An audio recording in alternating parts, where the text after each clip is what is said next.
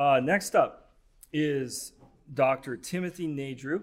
Dr. Nadreau is a research professor and managing editor of the Washington Agribusiness Status and Outlook Report. He is a deacon at Valley Covenant Church in Lewiston and a private economic consultant specializing in energy and regional policy assessment. Tonight, he's giving a talk titled Ag Subsidies, the World's Other Oldest Profession. Tim.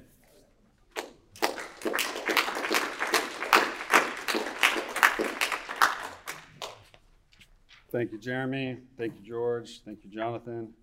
I was supposed to give this lecture at the last George Buchanan Forum and uh, wasn't able to attend, canceled at the last minute, and they graciously gave me the opportunity to come back and, and try again. I appreciate the, the second chance.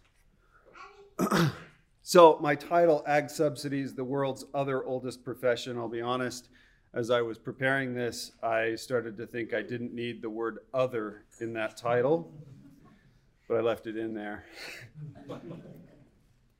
so, why discuss agricultural policy at a conference that is primarily concerned with libertarian principles? Well, most libertarian principles fly in the face of the left wing's top down worldview. The right wing has its protected classes as well. So, to make sure we are applying our principles with an even hand, I wanted to make sure we were frustrating the right wing's top down approach as well. If you are bristling at the title of my talk or my implication that farmers represent the right wing version of a protected class, all the gender bending that gets money now, I would suggest that you have not been looking at the data. Farmers for a long time have been getting government protection a lot longer than the new things that are getting protection now. Farmers may be voting in large numbers with and holding to libertarian ideals in their private conversations, but the way that farmers act and the way that they speak are very different. I have yet to talk with a commodity group that isn't actively working to get their hands deeper into the government's pockets. Agriculture is the only industry that has its own government backed financing system known as the Farm Credit Services of America. Here in the Pacific Northwest, it's Northwest Farm Credit. It is the only private industry that has direct non competitive access to federal dollars. And under, other than public education, it is one of the only industries that receives bipartisan support every time its centerpiece legislation comes to the floor. And it's been that way since 1933. In 2020, net farm income, think ag profits, were $121 billion. Net government payments to farmers that year were $35.5 billion. 121 billion in profits, 53.5 billion in government funds. That means just over 44% of farm profits came from other taxpayers, other citizens. What percentage does that need to be before farmers are considered government employees? In all fairness, the right wing did try to remove the federal farm protections during Reagan's first term. David Stockman, hero of mine, was the OMB director uh, and Reagan's hatchet man. this is what he told to the Senate Budget Committee. Quote, for the life of me, I cannot figure out why the taxpayers of this country have the responsibility to go in and refinance bad debt that was willing, willingly incurred by consenting adults. when the Democrats realized that flyover country was about to flip, they were ready to step in and grab the middle. Reagan backed down. He bought back $4 billion in bad farm debt and solidified his base. So here's what cracks me up, though. The hypocrisy uh, is, is best exemplified if you read the Farm Bureau's 2008 National Policy Position. It's their lobbying book. You, Mr. Congressman, you, Mr. Senator, you want our sweet PAC money? These are the things that you're going to defend. You read that booklet, and here's what it says they are adamantly opposed to the auto bailout in 2008. Adamantly opposed to it. And almost the entire rest of the booklet is advocating for more farm loan forgiveness programs including school loan forgiveness programs for kids from ag families. I was at a conference, the uh, Northwest Agribusiness Executive Seminar. It's held down in Skamania, and it's like $40,000 to attend the conference. Okay, so you get all the rich farmers showing up. You know, the Mathison brothers from Stemilt, all the tree fruit farmers. They all show up down there. and this, this item came up on the agenda, and I was kind of shaking my head in this breakout session. The gentleman that was running the breakout session said, Dr. Nadreau, what are you thinking? And I said, Well, the farming community that I grew up in said you pay your own way and you stand on your own feet. You don't look for someone else to pay. Uh, and a few people smiled and nodded. Uh, other people were angry. And afterwards, the gentleman that was running that, that breakout session came up to me and he said, That's not how agriculture works anymore. Even the farmers that want to avoid the government programs can't because enrolling in subsidized crop insurance programs and direct payment programs is usually a prerequisite to qualifying for capital or operating loans. And that makes sense, right? If you're, if you're a bank, somebody comes to you and wants a loan, and you say, Well, if I can push that risk off onto a federal government program, I don't have to take on that risk. I'm going to require that you do that first.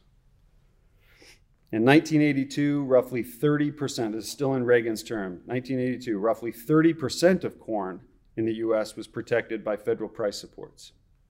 30% of corn in 82. By 1987, 90% of corn was enrolled in that system. In five years, we went from 30% to 90%.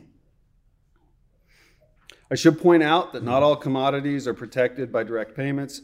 Potatoes, tree fruit, for example, are largely unsubsidized. But wheat, corn, rice, cotton, soybeans, they're all subsidized. In fact, cotton is, there's a great story about cotton.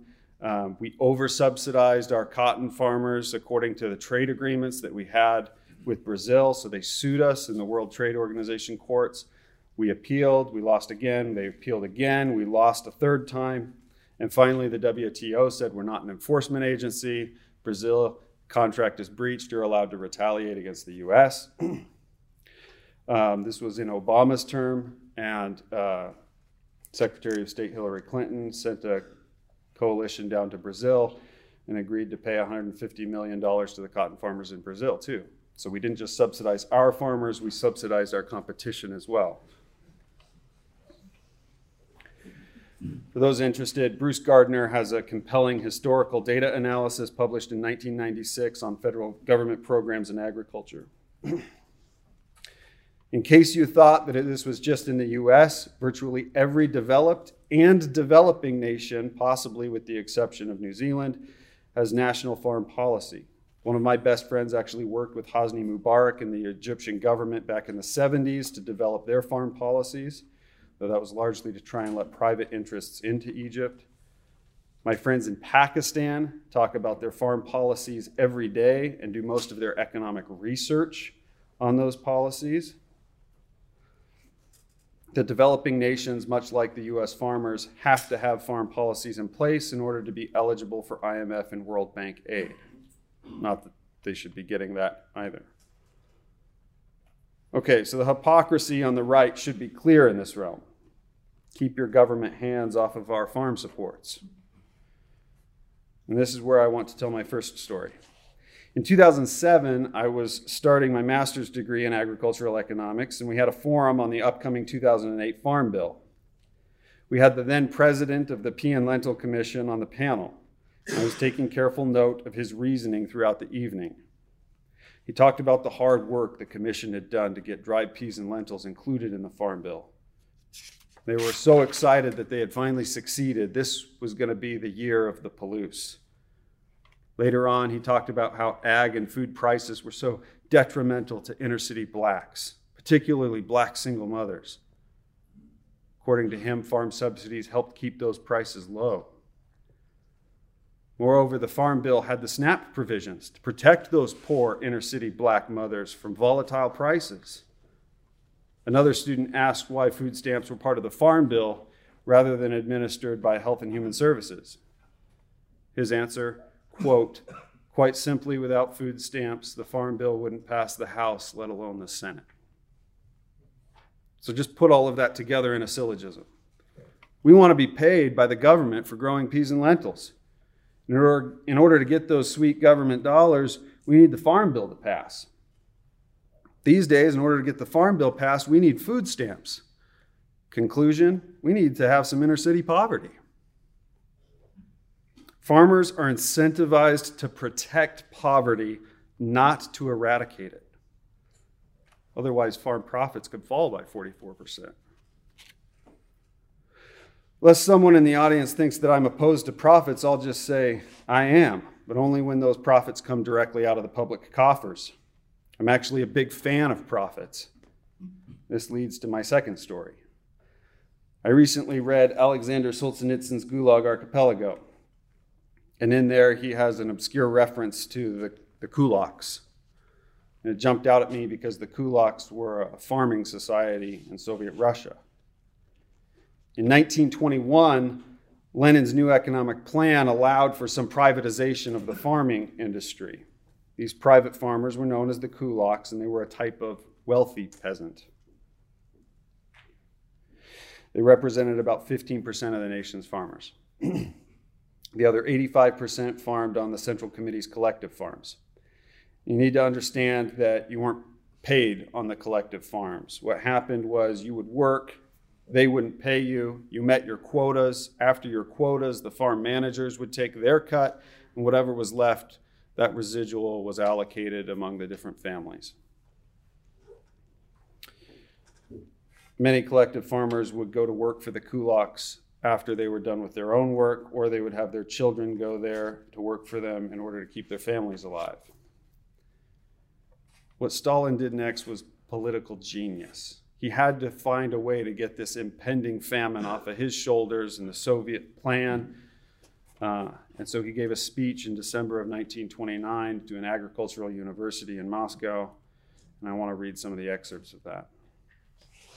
Quote Indeed, in 1927, the kulaks produced over 600 million pounds of grain, about 130 million pounds of which they marketed outside the rural districts.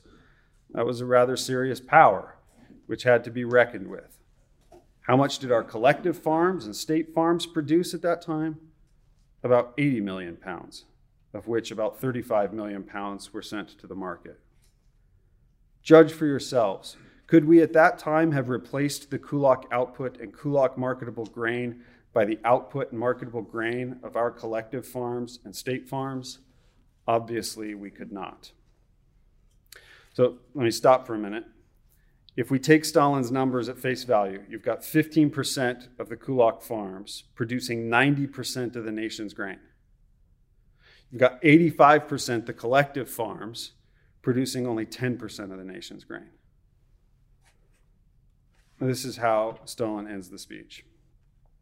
Quote, now, as you see, we have the material base which enables us to replace the kulak output by the output of the collective farms and state farms. It is for this very reason that our determined offensive against the kulaks is now meeting with undeniable success. That is how an offensive against the kulaks must be carried on, if we mean a genuine and determined offensive and not mere futile declamations against the kulaks. That is why we have recently passed from the policy of restricting the exploiting tendencies of the kulaks to the policy of liquidating the kulaks as a class. I want to come back to that quote in a minute. so you see, Stalin's argument was that private farming axiomatically could not be that much more efficient than collective farming. So the only way the kulaks could be generating those numbers was through fraud or exploitation of the, of the collective farmers that worked for them. But fraud or exploitation, they had to be liquidated. They were either shot, exiled to Siberian work camps, or some of the mothers and children were moved onto the collective farms where they were brutally mistreated. The few that we know escaped fled to China, where 30 years later, the same worldview caused another national famine in Mao's Great Leap Forward, killing 15 plus million people. Uh, I want to jump back for a minute to that quote. You need to remember that Stalin and Lenin were opposed to capitalism, right? But listen, listen to what he says in this speech. Now, as you see, we have the material base, the capital, which enables us to replace the kulak output. Um, so he's going to take this capital base that he now has to liquidate labor.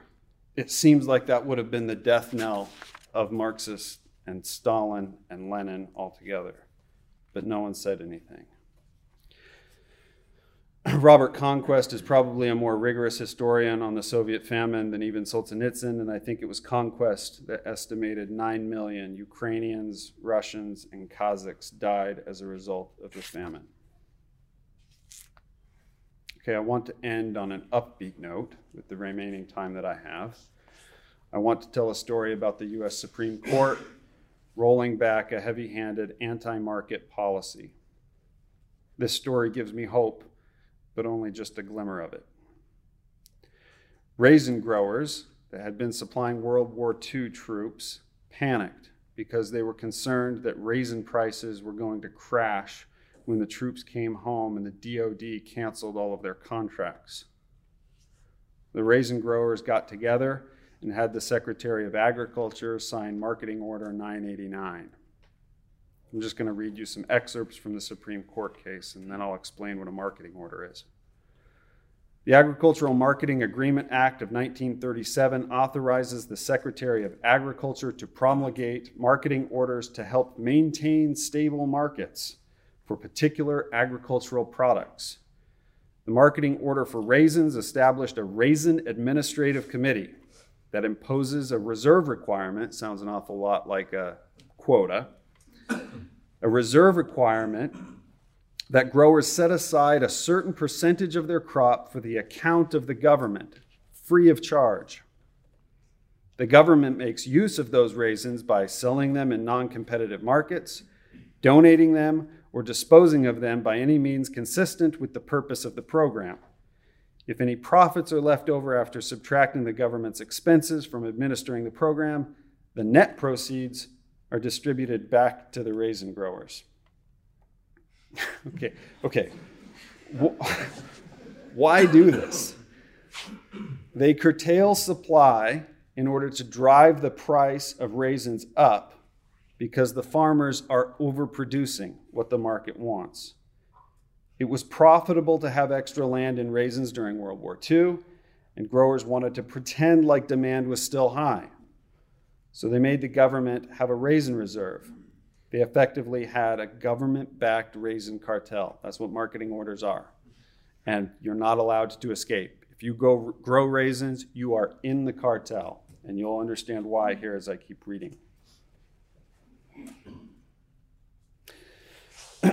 this started in 1937. Farmers just went along with this nonsense until 2004. The courts have finally settled this issue in 2014. In 2002, this is, this is the Supreme Court brief again. Quote In 2002 and 2003, raisin growers were required to set aside 47% of their raisin crop under the reserve requirement. In 2003 2004, 30%. Marvin Horne Laura Horne and their family are raisin growers who refused to set aside any raisins for the government on the grounds that the reserve requirement was an unconstitutional taking of their property for public use without just compensation. The government fined the Hornes, the government fined the Hornes for not obeying the cartel, the fair market value of their raisins as well as additional civil penalties for their failure to obey the raisin marketing order. So the entire story is hilarious. The Raisin Administrative Council hires private investigators to come videotape the Hornes picking raisins, boxing raisins, and shipping raisins without their permission. Okay? I'm sure the stress was overwhelming for the Hornes, but they stuck with it the Supreme Court eventually ruled with the Hornes, with the sole dissenting opinion coming from Justice Sotomayor. Elena Kagan said, quote, this just might be the most outdated law in the books. But I want to read something from Chief Justice Roberts, uh, and I want to read something from Clarence Thomas as well. Roberts was commenting on the U.S. government's argument that the Hornes were, quote, free to plant other crops, including wine or table grapes, unquote. His response was, let them sell wine is probably not much more comforting to the raisin growers than similar retorts have been to others throughout history. In any event, the government was wrong as a matter of law. And he goes on to discuss the solidity of property rights and the legal concept of a taking. Okay, I'm, I'm going to read Clarence Thomas's uh, opinion here in a minute, but you need to understand that um, Justice Breyers um, wanted to remand this case down to a lower court so that the lower court could figure out what the fair market value of the raisins was and then they could they could distribute those funds back to the raisin growers because he thought that this was wrong as well. But this is what clarence thomas says. I join the court's opinion in full i write separately to offer an additional observation concerning justice breyer's argument that we should remand the case the takings clause prohibits the government from taking private property except for public use, even when it offers just compensation. That requirement, as originally understood, imposes a meaningful constraint on the power of the state. The government may not take property, the government may take property only if it actually uses or gives the public a legal right to that property. It is far from clear that the Raisin Administrative Committee's conduct meets that standard. It takes the raisins of citizens and, among other things, gives them away, sells them to exporters, foreign importers, and foreign governments. To the extent that the committee is not taking the raisins for public use, having the Court of Appeals calculate just compensation in this case would be a fruitless exercise.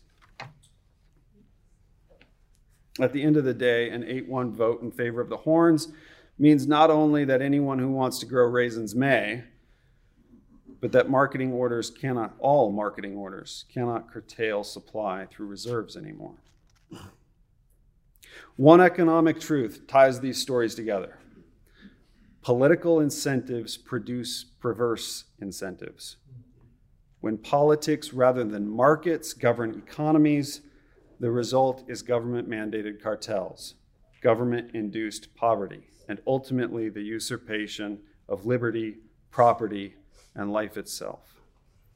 Let me end with this. So Gad came to David and asked him, Will you choose three years of famine throughout your land, three months of fleeing from your enemies, or three days of severe plague throughout your land? We all know this story. 2 Samuel 24:13. David chose wisely. David chose a plague. I would take 100 COVID 19 trials before considering a Marxian famine. Thank you.